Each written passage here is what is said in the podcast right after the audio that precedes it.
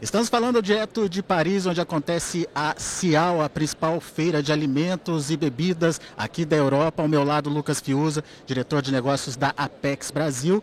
Aliás, Brasil participando em mais uma feira importante. Ah, ah, como é que vocês analisam a participação do Brasil nessa edição da, da CIAL? Uma edição que, depois de quatro anos, está voltando aí a ser presencial, né, Lucas? É um retorno né, da feira muito importante para nós. O Brasil é um, um, player muito importante nesse setor, é o terceiro maior exportador do mundo, responsável por 10% da segurança alimentar do planeta. E uma feira como essa é uma oportunidade para que nós possamos estar presentes no mercado, mostrar nossos produtos, conquistar mais espaço, pôr os nossos empreendedores em contato com os compradores e assim conseguir fortalecer cada vez mais essa nossa competitividade nesse setor. Como é que o Brasil veio preparado? Qual é a, o mote de vocês aqui nessa feira? Não, o Brasil está muito bem representado. Aqui nós temos é, em torno de 130 empresas brasileiras aqui presentes na feira hoje. E estamos muito seguros. O Brasil utiliza as melhores práticas, o Brasil tem qualidade, o Brasil tem competitividade. Então nós estamos aqui prontos para enfrentar a competição internacional e conseguir cada vez mais conquistar mais espaço nesse mercado. Essa é uma feira de negócios. Já tem expectativa para a edição desse ano? Temos, temos expectativa. A gente acredita que nós vamos ultrapassar a marca dos 500 milhões de dólares em exportações após o evento. Com negócios feitos no evento e depois do evento? Exato. No evento, durante o evento e depois do evento. Agora é uma feira muito importante para destacar a imagem do Brasil, né, Lucas? Como é que aqui na Europa está essa imagem? É, realmente nós temos que destacar a imagem do Brasil e o que nós temos a nosso favor é a verdade.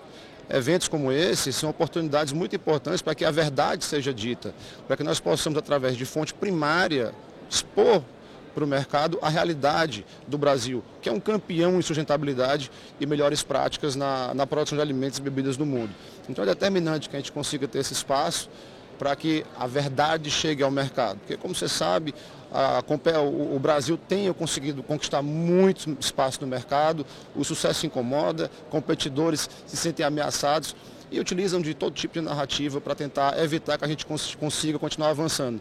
Mas nós temos a confiança plena de que a nossa qualidade, nossa competitividade e a verdade sempre vai prevalecer. Um dos recentes obstáculos é a tal da lei do desmatamento, que está sendo discutida e me parece que já foi até aprovada em uma primeira fase eh, no Congresso Europeu. Como é que o Brasil está vendo essa situação e, e dá para se preparar eh, para essa questão, Lucas? Ainda não temos como avaliar algo que não foi plenamente aprovado ainda, mas de qualquer maneira é mais um passo de verificação que nós não temos nada a temer.